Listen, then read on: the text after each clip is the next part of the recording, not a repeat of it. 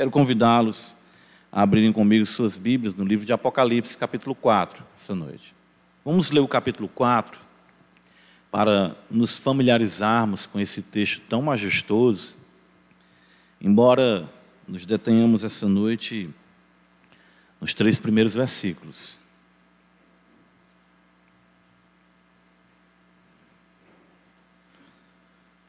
Apocalipse capítulo 4. Depois destas coisas, olhei e eis não somente uma porta aberta no céu, como também a primeira voz que ouvi, como de trombeta, ao falar comigo, dizendo: Sobe para aqui e te mostrarei o que deve acontecer depois destas coisas. Imediatamente eu me achei em espírito, e eis armado no céu um trono, e no trono alguém sentado. E esse que se acha sentado é semelhante no aspecto à pedra de jaspe e de sardônio, e ao redor do trono há um arco-íris semelhante no aspecto à esmeralda. Ao redor do trono há também vinte e quatro tronos, e assentados neles vinte e quatro anciãos vestidos de branco, em cujas cabeças estão coroas de ouro. Do trono saem relâmpagos, vozes e trovões. E diante do trono ardem sete tochas de fogo, que são os sete Espíritos de Deus. Adiante do trono, um como que mar de vidro, semelhante ao cristal. E também no meio do trono e à volta do trono, quatro seres viventes cheios de olhos por diante e por detrás.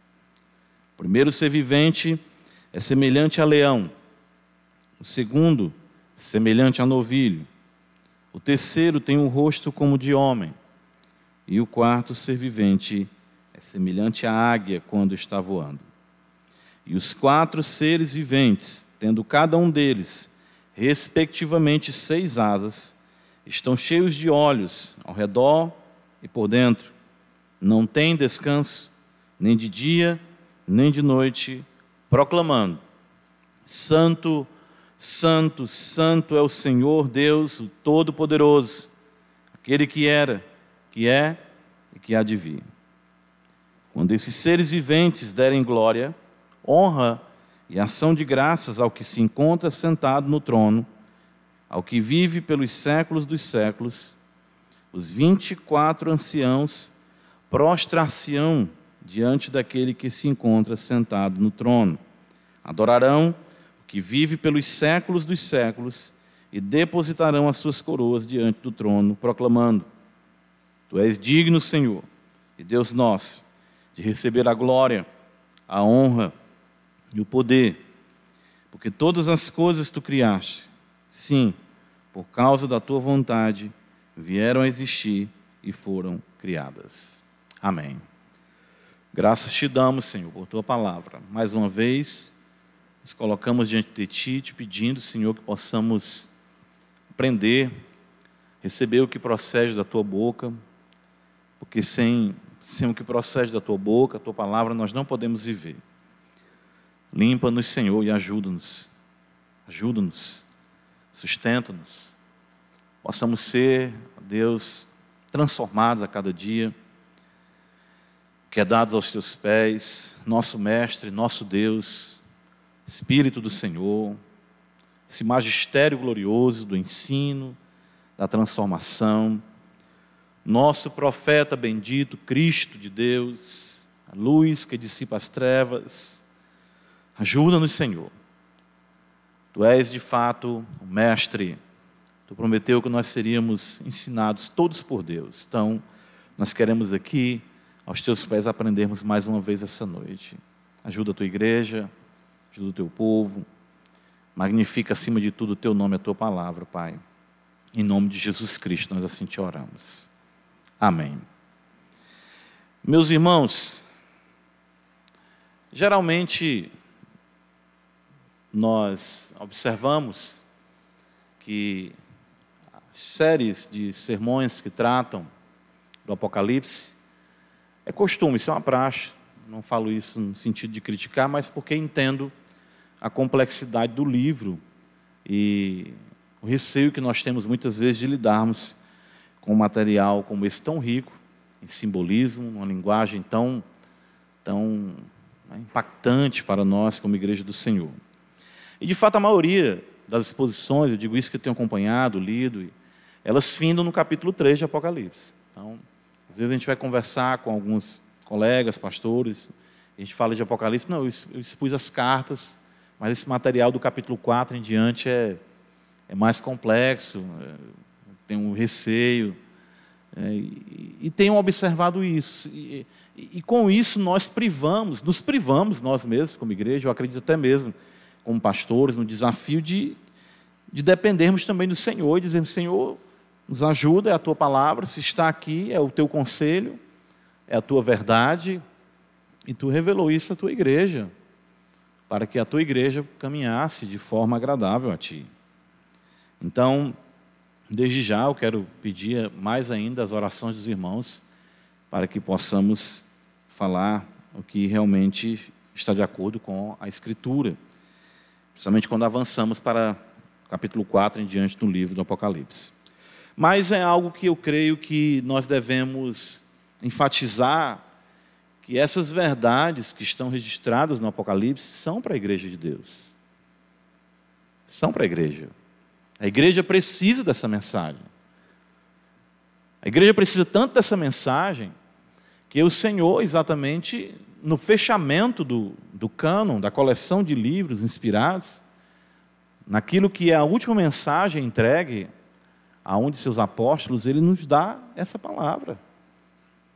De fato, nós temos sete cartas dirigidas às sete igrejas, e como nós sabemos, claro, existiam muitas outras igrejas, mas o número sete, nesse simbolismo de plenitude, de, né, de totalidade, mostra que essa é uma mensagem que foi útil para as igrejas ali no primeiro século e também continuará, continuou e continuará sendo útil para todas as igrejas no decorrer dos anos, dos séculos que se sigam, enfim, conforme for a vontade do nosso Deus. O fato é que é, nós não podemos nos esquecer de que essas visões que nós temos muitas vezes é, é, é, deixado de lado, entulhadas, vamos dizer assim, sobre a visão, sobre essas visões que João tem. Muito sensacionalismo, acredito que muito desserviço para com a mensagem do Apocalipse é o sensacionalismo que foi colocado em cima do livro. Isso tanto uma perspectiva secular como eclesiástica mesmo. De olhar para o livro do Apocalipse como algo que, não, isso aí faz medo. Eu, né? nós falamos sobre isso aqui na, nas mensagens introdutórias. Mas são mensagens dirigidas às igrejas. E assim a igreja deve considerar o que está escrito aqui, e isso de fato é útil. De fato, como diz o apóstolo Paulo em 2 Timóteo 3,16, toda a escritura é inspirada por Deus e útil. Então é útil para nós a mensagem do Apocalipse. Eu quero que nós, como igreja, igreja aqui da Parquelândia, possamos olhar para esse livro com muita esperança, com muito carinho e com muito deleite naquilo que o Senhor transmite para nós. Ou seja, nessa mensagem que não tinha uma implicação apenas para o final dos tempos. Apesar de que, já vou aqui adiantando para os irmãos, o final dos tempos já tiveram seu princípio há dois mil anos atrás. O fim do mundo começou há mais de dois mil anos. É isso que nós temos também que ter em mente quando lemos o Apocalipse. Né? Para nós, parece um hiato muito grande, uma espera muito longa, mas para Deus não. Então, os apóstolos tinham sim essa mentalidade escatológica saudável, ou seja, quanto a, ao, ao, ao, final dos tempos, aos finais dos tempos, quanto a, a estarem vivendo o último século, como o próprio autor do Apocalipse João, de escrever para a igreja dizendo: filhinhos, essa já é a última hora. Eu acredito que é a nossa perspectiva que muitas vezes se torna equivocada de ler o Apocalipse como algo sempre se referindo ao futuro. O Apocalipse é exatamente algo se referindo ao agora. Nós vivemos exatamente os últimos dias. E ele é para nós. é para a igreja, para o povo de Deus. E quando eu olho, quando eu vejo esse texto maravilhoso aqui, a partir do capítulo 4, eu fico observando o que Deus quer transmitir à igreja. Nós não podemos também desconectar as visões que se seguirão, capítulo 4, capítulo 5 em diante, textos que iremos observar, os selos, as trombetas, as taças, as bestas. Nós não podemos dissociar, desconectar nada disso da igreja. O Senhor está falando tudo isso para a igreja. A igreja entender o tempo e o modo interpretar exatamente o mundo à sua volta, interpretar a sua situação no mundo com uma mente, claro, bíblica, uma cosmovisão bíblica, e entender o que está acontecendo. Então nós somos o povo que não devemos estar de forma nenhuma baratinados, uh, baratinados com o que está acontecendo. Isso nunca foi o propósito do Senhor. Então nós vemos aqui sete igrejas, né? Éfeso, uma igreja que precisava considerar a volta ao primeiro amor, uma igreja ortodoxa, mas que precisava ter a sua ortodoxia inflamada pela graça de Deus. A igreja de Esmirna, uma igreja sofredora, era rica espiritualmente, tinha dificuldade, padecia perseguição por aqueles que se diziam judeus. A igreja de Pérgamo, uma igreja que tinha que lidar com a potestade, o domínio de Satanás. A igreja de Tiatira, como nós vimos, uma igreja que foi conivente, tolerante ao extremo, ao ponto de negociar sua pureza. A igreja de Sardes, que era uma igreja que tinha nome de que estava viva, mas estava morta, tinha alguns sim ainda ali vivos. O Senhor manda que se confirme esses que se encontram vivos. A igreja de Filadélfia, que embora com uma força pequena, perseverava e o Senhor tinha aberto para a mesma porta. E como vimos na semana passada, a igreja de Laodiceia, a igreja que não percebeu que de fato era pobre, era uma igreja cega, nua, uma igreja que precisava ser enriquecida pelo Senhor, se vestida, ser vestida pelos trajes de justiça que procedem do Senhor, e claro, enxergarem através da palavra de Deus. Todas essas igrejas, então, nós vemos aqui o Senhor admoestando, repreendendo, e nós chegamos no capítulo 4, em que o apóstolo João diz exatamente isso. Veja, depois destas coisas, depois do Senhor falar com todas essas igrejas, o Senhor então ainda continua trazendo uma mensagem para as mesmas. E o que essas igrejas devem considerar? O que essas igrejas devem fazer diante das suas fraquezas, das suas necessidades, naquilo em que também acertam, nos seus erros, nos seus acertos, o que essas igrejas devem considerar enquanto caminham nesse mundo? E eu observo aqui como isso é maravilhoso. Em primeiro lugar, a igreja deve considerar as coisas do alto. A igreja deve pensar nas coisas do alto. Veja o capítulo 4, está escrito: Olhei eis não somente uma porta aberta no céu, como também a primeira voz que ouvi, como de trombeta, falar comigo, dizendo: Sobe para aqui, vem para cá, sobe para aqui. O que o Senhor está dizendo aqui, a voz que fala como de trombeta e a voz do Senhor que falou com João é o seguinte: eu quero que todas as igrejas levantem as suas cabeças olhem para o alto, considerem as coisas do alto. O grande problema que nós podemos observar e que com certeza afetou e afeta as igrejas é exatamente em sua caminhada deixarem de erguer a sua cabeça, de entenderem que nós devemos caminhar à luz da eternidade. A visão de João é uma visão que exatamente chama os crentes, chama as sete igrejas, chama a igreja da Parquelândia a subir para cá. Olhem para cá, vejam as coisas de cima. Eu creio que aí é que está a beleza do Apocalipse, é quando nós conseguimos compreender os ensinos de Cristo, os ensinos apostólicos, nesses quadros belos que foram apresentados por João. Colossenses capítulo 3, veja exatamente isso que o apóstolo Paulo nos ensina, não é? Ah, lembra que ele está tratando de toda a dificuldade que a igreja de Colossos enfrentava. A igreja de Colossos não recebeu uma carta, não é? como as outras ali, mas claro, a mensagem dirigida também a ela. E veja como isso foi dirigido à igreja de Colossos. Vamos ler a partir do capítulo 2, versículo 20. Paulo vai dizer, Colossenses 2, 20. Se morreste com Cristo para os rudimentos do mundo, por que, como se vivesses no mundo, vos sujeitais às ordenanças? Não manuseis isto, não proves aquilo, não toques aquilo outro, segundo os preceitos e doutrinas dos homens, pois que todas estas coisas com uso se destroem. Tais coisas com efeito têm aparência de sabedoria, como culto de si mesmo, e de falsa humildade, rigor ascético, todavia não tem valor algum contra a sensualidade. Portanto, se fostes ressuscitados juntamente com Cristo, buscai as coisas lá da onde? Do alto. Onde Cristo está o quê? Onde Cristo vive, está sentado à direita de Deus. Pensai nas coisas lá do alto, não nas que são aqui da terra. Porque morrestes e a vossa vida está oculta juntamente com Cristo em Deus. O que as igrejas da Ásia precisavam considerar, o que nós no século 21 precisamos considerar, são exatamente as coisas do alto. Quem governa e quem rege tudo são os céus. É exatamente isso, essa visão gloriosa que o Senhor traz para as igrejas.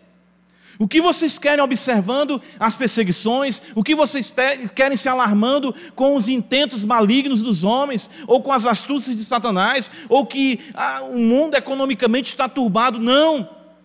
Uma porta foi aberta nos céus. Os céus estão abertos para a igreja e a igreja não pode andar cabisbaixa. A igreja tem que olhar para cima. Veja que é exatamente o que Paulo diz aqui para a igreja de Colossos onde Cristo vive e está sentado à direita de Deus, Apocalipse 4 e 5. A visão do trono e a visão do Cordeiro de Deus juntamente com o Pai ali. Essa doutrina colocada para nós com esse quadro, com esse simbolismo tão maravilhoso. De fato, a igreja, irmãos, ela deve considerar que os céus foram abertos para ela. É, eu lembro isso dos textos que nós até vimos aqui. Evangelho de João, veja que está escrito, no capítulo 1. Ah, nós temos que entender que o Apocalipse ele não é um livro escrito, confeccionado sem um contexto bíblico, não. João, ele exatamente vai trazer para nós aqui conjunto de muitas citações, alusões do Antigo Testamento e a verdades benditas que os apóstolos ensinaram. E o Senhor Jesus fala em João capítulo 1, versículo 51, ele diz em verdade, falando para Natanael, em verdade vos digo, que vereis o, o que está escrito aí? O céu aberto e os anjos de Deus subindo e descendo sobre o filho do homem. O que a Escritura nos ensina é que nós estamos aqui como igreja e os céus estão abertos sobre nós. E está acontecendo aqui coisas sobrenaturais gloriosas e maravilhosas, anjos de Deus subindo e descendo e agindo em benefício da sua igreja, protegendo o seu povo, conduzindo o seu povo, livrando o seu povo, ensinando o seu povo. Essa é uma realidade to toda ela sobrenatural. O grande problema da igreja é quando ela perde essa percepção, se seculariza e deixa de se aperceber da majestade, da glória de Deus que paira sobre ela, que age nela, que age com ela. Gênesis capítulo 28, que é exatamente o texto que o Senhor Jesus também aqui, né? Lembra lá de Jacó, né? Então, o, o, o que acontece, o que o Senhor não queria que acontecesse com a igreja, era exatamente isso aqui. Ou seja, Jacó, ele. Jacó era crente. Jacó queria obter as coisas certas pelo, pelos meios equivocados. Né? E aí trama aquelas questões, compra primogenitura, ninguém compra essas coisas, tudo é. Né? Jacó ele tinha esquecido de que os céus governavam. Ele então vive em estratagemas, ele vive em articulações, em, em arranjos, para obter exatamente a benção de Deus. O que é legítimo aí, positivo em Jacó, é que ele quer a benção de Deus. Mas não é enganando seu pai, não é comprando primogenitura, não é sendo suplantador. E o que acontece aqui com Jacó já é exatamente a lição para ele. Em Gênesis 28, 12, está escrito: E sonhou, eis posto na terra uma escada cujo topo atingia o céu, e os anjos de Deus subiam e desciam por ela. Jacó precisava entender exatamente isso: que Deus é quem pelejava por ele, que Deus é que faria com ele o que havia prometido exatamente fazer, que a promessa de que o mais velho seria exatamente servo do mais moço haveria de se cumprir, de que os céus estavam abertos. A igreja precisa entender e se aperceber da sobrenaturalidade da sua natureza os céus abertos. É essa a primeira visão, vamos colocar depois da visão do Cristo glorioso ali na ilha de Patmos, que o Senhor exatamente traz para a igreja. Os céus foram abertos para a igreja ao ponto de ela mesma ter as chaves exatamente do reino dos céus. Mateus capítulo 16, os irmãos conhecem o texto, quando Pedro diz ali no Evangelho de Mateus, veja, no capítulo 16, quando ele diz no versículo 16, quando o Senhor pergunta: Que dizem os homens? Que dizem os homens que é o filho do homem? O que, é que as pessoas pensam acerca de mim? E havia, como existe hoje, como existem hoje muitas interpretações acerca de Cristo.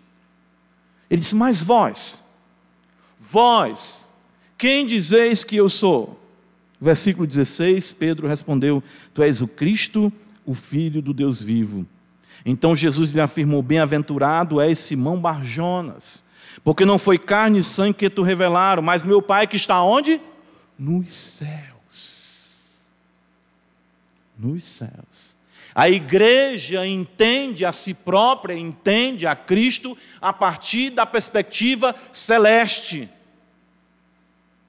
Também eu te digo que tu és Pedro, e sobre esta pedra edificarei a minha igreja, e as portas do inferno não prevalecerão contra ela, porque as portas do céu, claro, estão abertas para a igreja. Dar-te as chaves do reino dos céus, que ligares na terra, terá sido ligado nos céus, e o que desligares na terra, terá sido desligado nos céus. De fato, veja em Efésios capítulo 2, Veja como isso é recorrente no ensino do Antigo Testamento, isso é recorrente no ensino do próprio Cristo, no ensino apostólico.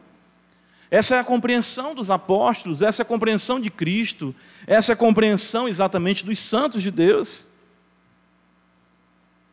Efésios capítulo 2, versículo 4 diz que Deus, sendo rico em misericórdia, por causa do grande amor com que nos amou, e estando nós mortos em nossos delitos e pecados, nos deu vida juntamente com Cristo, pela graça sois salvos.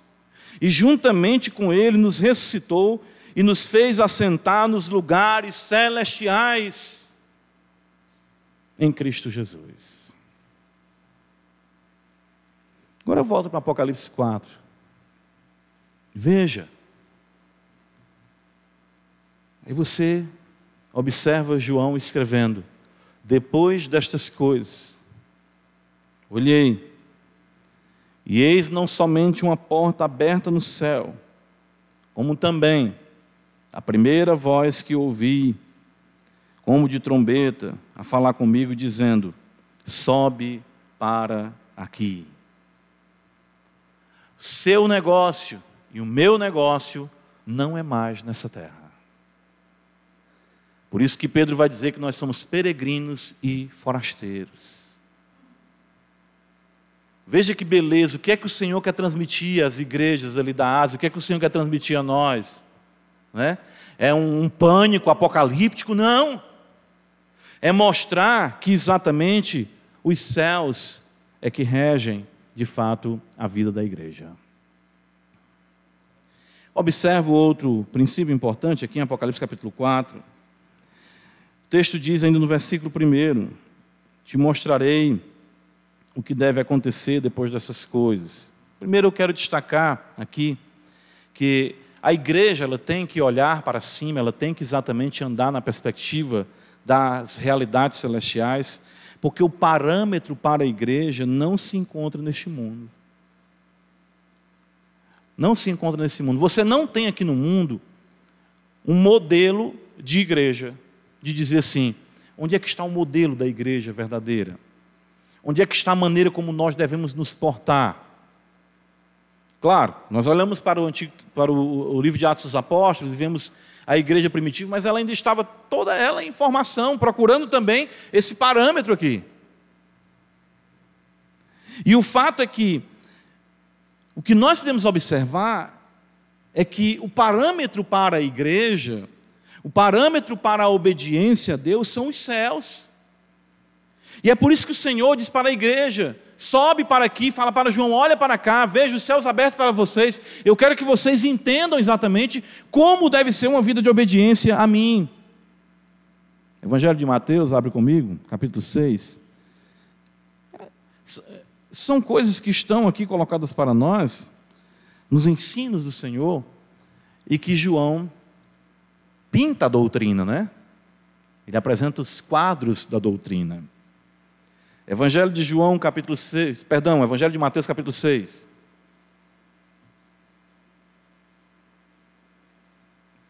E o Senhor diz o seguinte: olha como está em conexão com o que nós estamos vendo aqui. Versículo 9: Portanto, vós orareis assim: Pai nosso, que estás aonde? Está vendo só?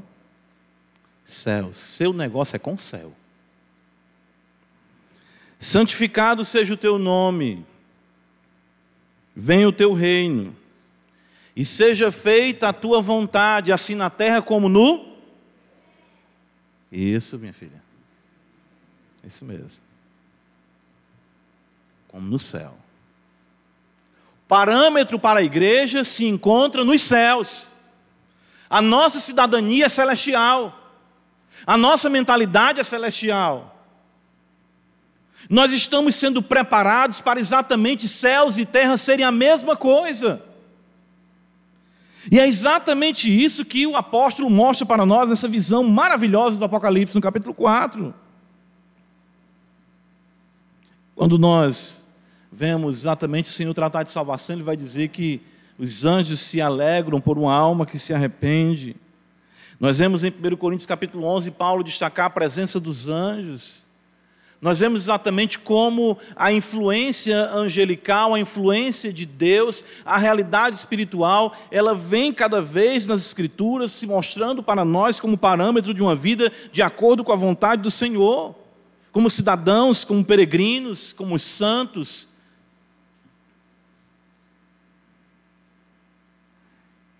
E quando o Senhor diz para exatamente João e te mostrarei o que deve acontecer depois destas coisas. Isso me ensina algo muito, muito importante para mim como cristão, eu creio para todos nós como igreja do Senhor. Nós só iremos entender as coisas de Deus, nós só iremos compreender as coisas de Deus, nós só teremos a visão uh, correta das coisas quando nós olharmos de cima. Primeiro ele diz: sobe para aqui, e aí ele diz: e te mostrarei as coisas que devem acontecer depois destas coisas. Vendo de cima, ou seja, da perspectiva celeste, a igreja entende o que foi, o que é e o que será. Sobe para cá. Olha aqui, Jacó. Jacó diz: Deus está neste lugar. O que, que ele diz na sequência? E eu não sabia. Mas agora eu sei. E quando ele vê Deus ali no lugar, os anjos de Deus subindo e descendo, ele ergue exatamente um altar e cultua ao Senhor. É a sequência de Apocalipse capítulo 4. Saber que Deus está presente, que Deus é o Senhor, que Deus reina, me traz a percepção de tudo e de todas as coisas, e eu então glorifico a Deus com propriedade. Que beleza isso. Mostrarei o que deve acontecer depois dessas coisas. 1 Coríntios capítulo 2, né? Ah, o apóstolo Paulo fala exatamente sobre isso, na maneira muito bela. Ele diz: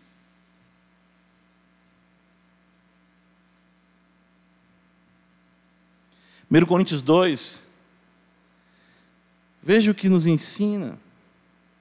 Paulo vai dizer a partir do versículo 4: A minha palavra e a minha pregação não consistiram em linguagem persuasiva de sabedoria, mas em demonstração do Espírito e de poder, para que a vossa fé não se apoiasse em sabedoria humana, e sim no poder de Deus.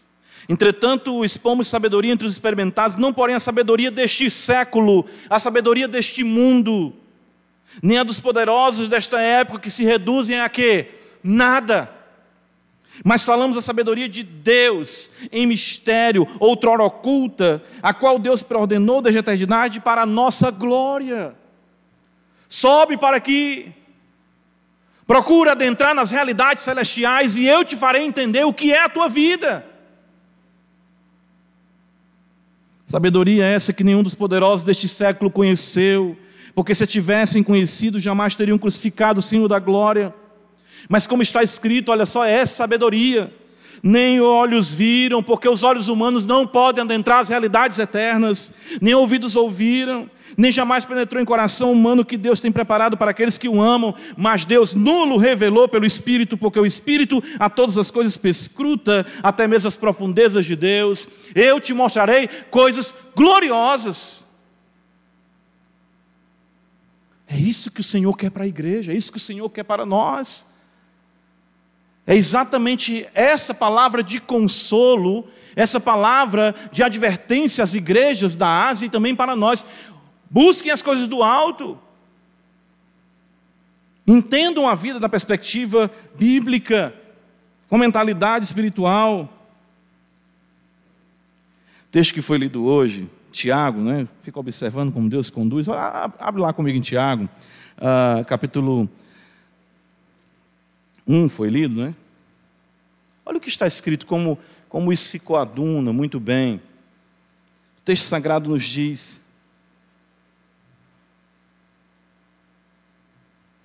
Tiago 1,16, está escrito: Não vos enganeis, meus amados irmãos, toda boa dádiva e todo dom, e todo dom perfeito são lá do.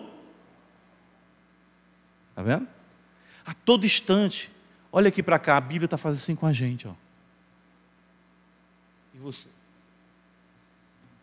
Olhe para cima, homem, olhe para cima, mulher é do alto. É do alto que vem o nosso socorro, descendo do Pai das luzes. Tiago capítulo 3, veja mais uma vez. Ele diz: olha que beleza, contrapondo exatamente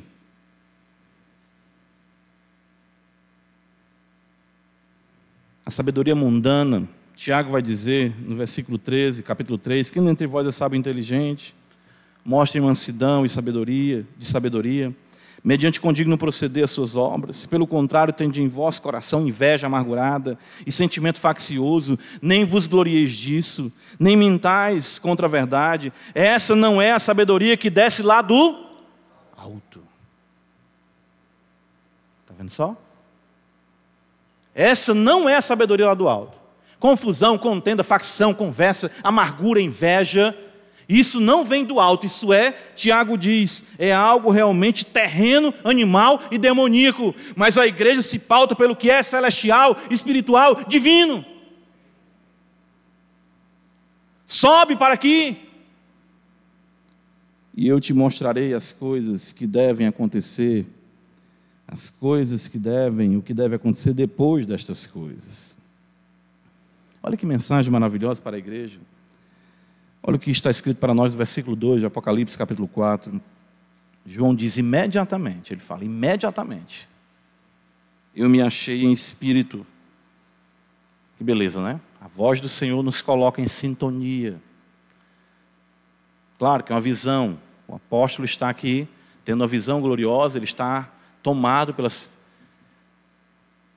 pelas realidades celestiais, em sintonia, e ele diz: imediatamente eu me achei em espírito, e eis armado no céu um trono, e no trono alguém sentado.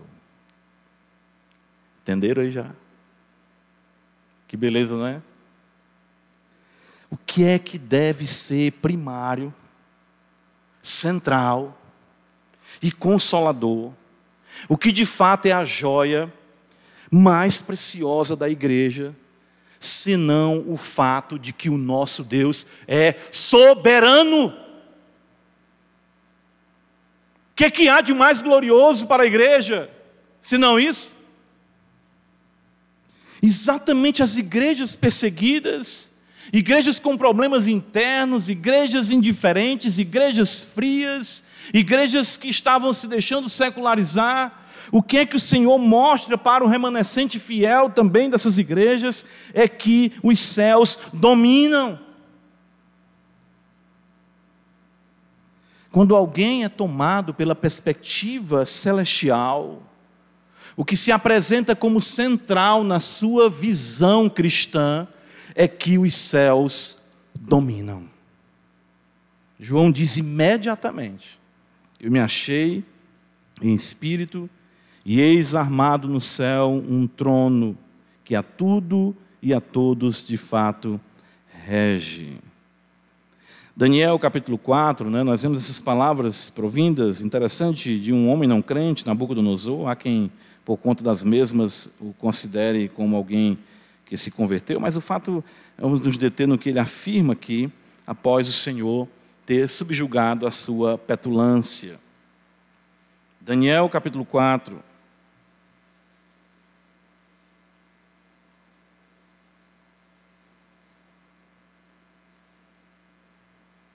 Diz-nos assim a palavra do Senhor. A partir do versículo 31. Falava ainda o rei quando desceu uma voz. De onde, irmãos?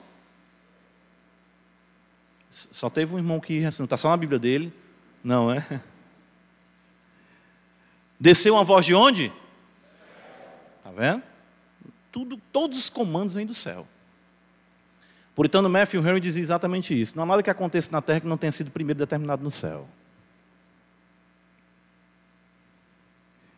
A ti se diz, ó rei Nabucodonosor, já passou de ti o reino. Serás expulso de entre os homens, e a tua morada será com os animais do campo, e far-te-ão comer ervas como os bois, e passar-se-ão sete tempos por cima de ti, até que aprendas que o Altíssimo tem domínio sobre o reino dos homens e o dá a quem quer. Ora, ele não era crente, ele era arrogante, ele era petulante, ele se autodeterminava. Então o Senhor fez ele pastar com as feras do campo, exatamente para ele entender. Você vai entender que qualquer reino, por mais grandioso que seja, não está acima do domínio dos céus. Mas nós, como crentes, compreendemos isso e devemos dizer: Venha, Senhor, o teu reino com poder. Os céus dominam. E o que é belo exatamente é que João diz no versículo número 2, que quando ele, ele fala assim: Eu me achei em espírito, e eis armado no céu um trono, e no trono alguém sentado. Claro que isso é uma visão, Deus é espírito, nenhum trono, nenhuma cadeira, nem nada pode comportar. Salomão, na sua oração, em 1 Reis capítulo 8, ele diz que nem os céus dos céus podem te, podem te conter. Mas o que é maravilhoso entendermos aqui é que ele fala de alguém. Ou seja, o Deus Todo-Poderoso, a igreja não está à mercê de forças cegas ou mesmo de um destino de impessoal, de uma fatalidade imprevisível, não. O Senhor que está assentado no trono é o Deus da glória e ele vela pelos seus. É essa a visão que o Senhor dá às igrejas da Ásia. E a nós também. Veja como isso é, é, é recorrente. Ou seja, no livro do Apocalipse nós temos mais de 40 vezes a palavra trono. Você observa aqui no versículo 2 ele fala: é, Me achei espírito, examado no céu um trono, e no trono, você vê no versículo 3: E esse que se acha sentado é semelhante no aspecto, e ao redor do trono, no versículo 4, ao redor do trono, 24 tronos, no versículo 5 do trono, versículo 6 adiante do trono, e, e assim segue trono, trono, colocar na nossa mente o Espírito Santo com essa revelação a João de que nós temos que ter como central em nossa vida o trono, o trono, a sala do trono, a regência que vem do trono, o Deus que está no trono, o Deus que rege nossas vidas. Ele manda na igreja, ele manda nossas vidas, ele manda no Ceará, ele manda no Brasil, ele manda no mundo, ele se assenta sobre a redondeza da terra. É isso que João quer, entendam isso.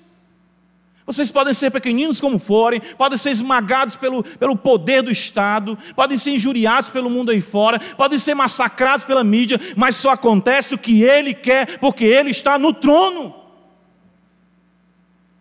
Nós temos que ver as coisas dessa perspectiva. Isso é o que há de mais precioso para a igreja. E isso é o que há de mais precioso na individualidade de cada crente. Eu converso com os irmãos, converso com, com muitos irmãos, e sempre esse é o nosso grande desafio, né? como crentes. É vivermos o nosso calvinismo, ou seja, soberania de Deus. É, lembrei aqui agora, é um livro antigo, e acho que o título do livro era. Eu esqueci. Mas alguma coisa sobre as doutrinas da graça, não é o do Michael Horton, é outro livro, um livro da cultura cristã, esqueci agora o nome, mas o que me chama a atenção nesse livro é que o autor, né, eu estava no começo aprendendo, conhecendo as doutrinas soberanas, Senhor, reina, rege todas as coisas. E ele foi convidado, esse autor do livro, a pregar na igreja. Ele conta essa história. E ele disse que ou foi com ele, ou foi outro pastor, enfim.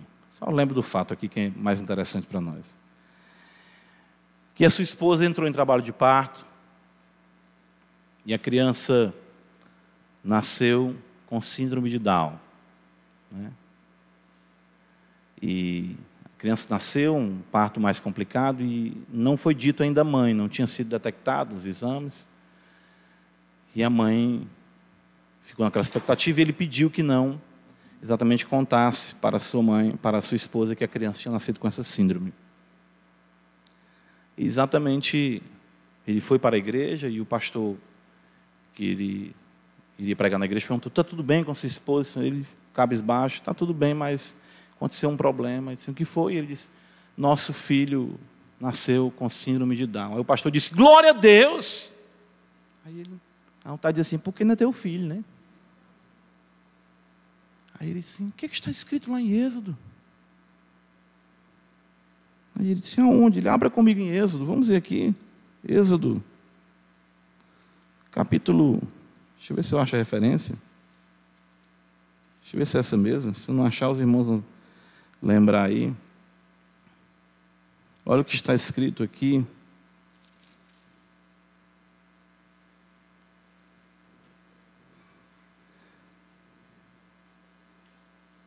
Êxodo capítulo 4, versículo 10. Então disse Moisés ao Senhor: Ah, Senhor, eu nunca fui eloquente, nem outrora, nem depois que falaste a teu servo, pois sou pesado de boca e pesado de língua. Respondeu-lhe o Senhor: Quem fez a boca do homem? Ou quem faz o mudo? Ou o surdo, ou o que vê, ou o cego, não sou eu, Senhor? Quem fez o seu filho, meu irmão? Esse pastor falou para o outro. Foi Deus. E ele quis que ele nascesse assim. E aquele homem tomou um alento. Chegou na maternidade e disse para a esposa: e ela, está bem, não quiseram me entregar o filho, que foi que houve algum problema. Não, está tudo bem. Deus nos abençoou com uma criança com síndrome de Down. A mulher começou a chorar. Ela, mas você está vibrando por isso sim. Ele pegou, mostrou o texto para ela. Ele, veio para nós o que soberanamente Deus determinou para nossas vidas, porque alguém está sentado no trono regendo todas as coisas. É essa falta de aplicação da doutrina do trono que as igrejas carecem hoje, os crentes na sua individualidade de assim o fazerem. Não há pobre que não seja pobre que o Senhor não haja determinado. Não há escassez que sobrevenha sobre a sua vida que o Senhor não haja determinado. Não há doença que venha sobre a sua vida que o Senhor não haja determinado. Jó disse: O Senhor deu, o Senhor tirou, bendito seja o nome do Senhor. Ele lhe deu vigor, ele tirou, ele lhe deu esposa, ele tirou, ele lhe deu filhos, ou ele tirou, ele lhe deu dinheiro, ele tirou. Ele é quem dá, Ele é quem tira, Ele é o Senhor, Ele rege todas as coisas e tudo acontece como Ele quer. Imediatamente eu me achei em espírito e eis armado no céu um trono, e no trono alguém sentado.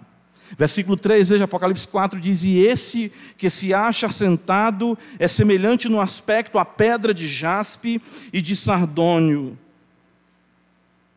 isso aqui é maravilhoso. O que é que João de fato vê? Ele não vê praticamente nada. Por quê? Porque ninguém pode ver a Deus.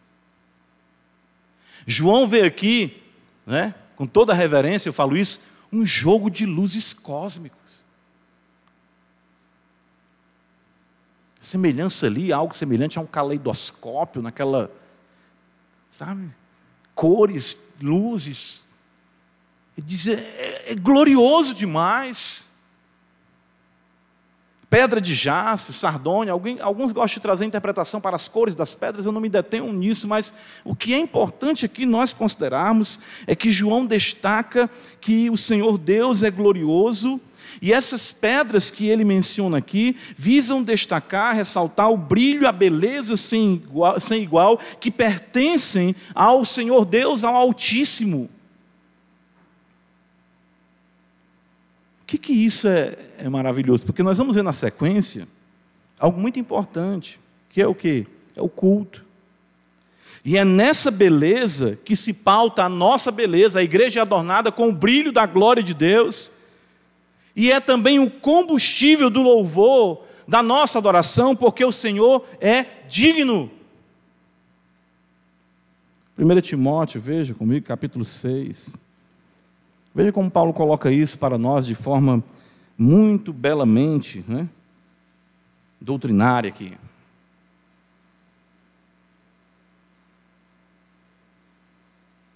Não esqueçam, o Apocalipse pinta a doutrina. É isso que a gente tem que observar. O Apocalipse pinta a doutrina, ele mostra para nós, certo? Aquarelas celestiais das doutrinas eternas. 1 Timóteo 6. Olha o que está escrito. A partir do versículo 15, o apóstolo Paulo diz: ao qual, a qual em suas épocas determinadas, há de ser revelado pelo bendito e único soberano, o Rei dos Reis e o Senhor dos Senhores, o único que possui imortalidade, que habita em o quê? Luz, o quê? Inacessível. A quem homem algum jamais viu nem é capaz de ver. A ele honra e poder eterno. Amém. João é tomado, ele é ofuscado. Né? Ele sabe que é alguém, mas é alguém que ele diz é um brilho, é um jace, é uma pedra de sardônia, é uma coisa que, meu Deus, que. E é essa beleza, é por isso que os salmos vão dizer para nós: adorai o Senhor na beleza da sua santidade. Essa visão que nós temos que ter de Deus. Belo, sublime, altaneiro, incomparável, único, justo. Lembra que Tiago fala? Toda boa dádiva vem lá do alto, descendo do Pai das. A Bíblia interpreta a própria Bíblia. É isso que João está mostrando para nós. É isso que o Senhor está mostrando para João e para nós como igreja. Ele não pode ser visto pelo olho humano, ele não pode ser contemplado. Isso mostra a sua singularidade, a sua grandeza, a sua majestade, a sua beleza, diante de quem nós temos que nos prostrar. Diante de quem nós temos que exatamente depositar a semelhança dos 24 anciãos, todo, toda a bênção, toda a dádiva que o Senhor nos conceder. Nós vamos ver isso mais na frente. Versículo 3 de Apocalipse 4, para nós concluirmos, veja está escrito: E esse que se acha sentado no trono é semelhante no aspecto à pedra de jaspe e de sardônio. E olha a beleza disso agora. E ao redor do trono há um arco-íris, semelhante no aspecto à esmeralda. O arco-íris. O arco.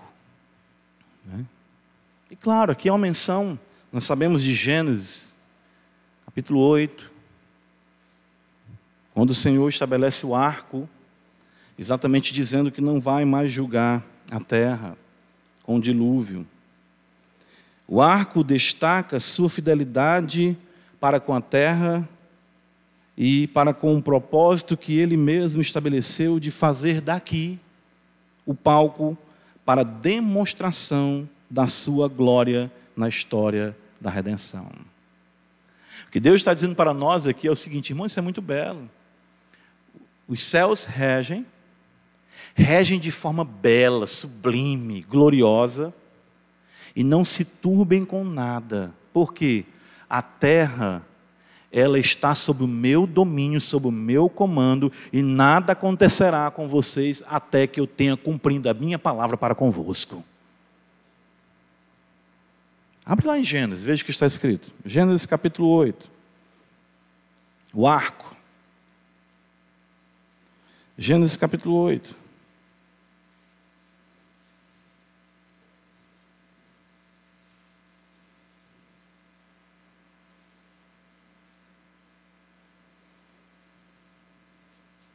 Versículo 20.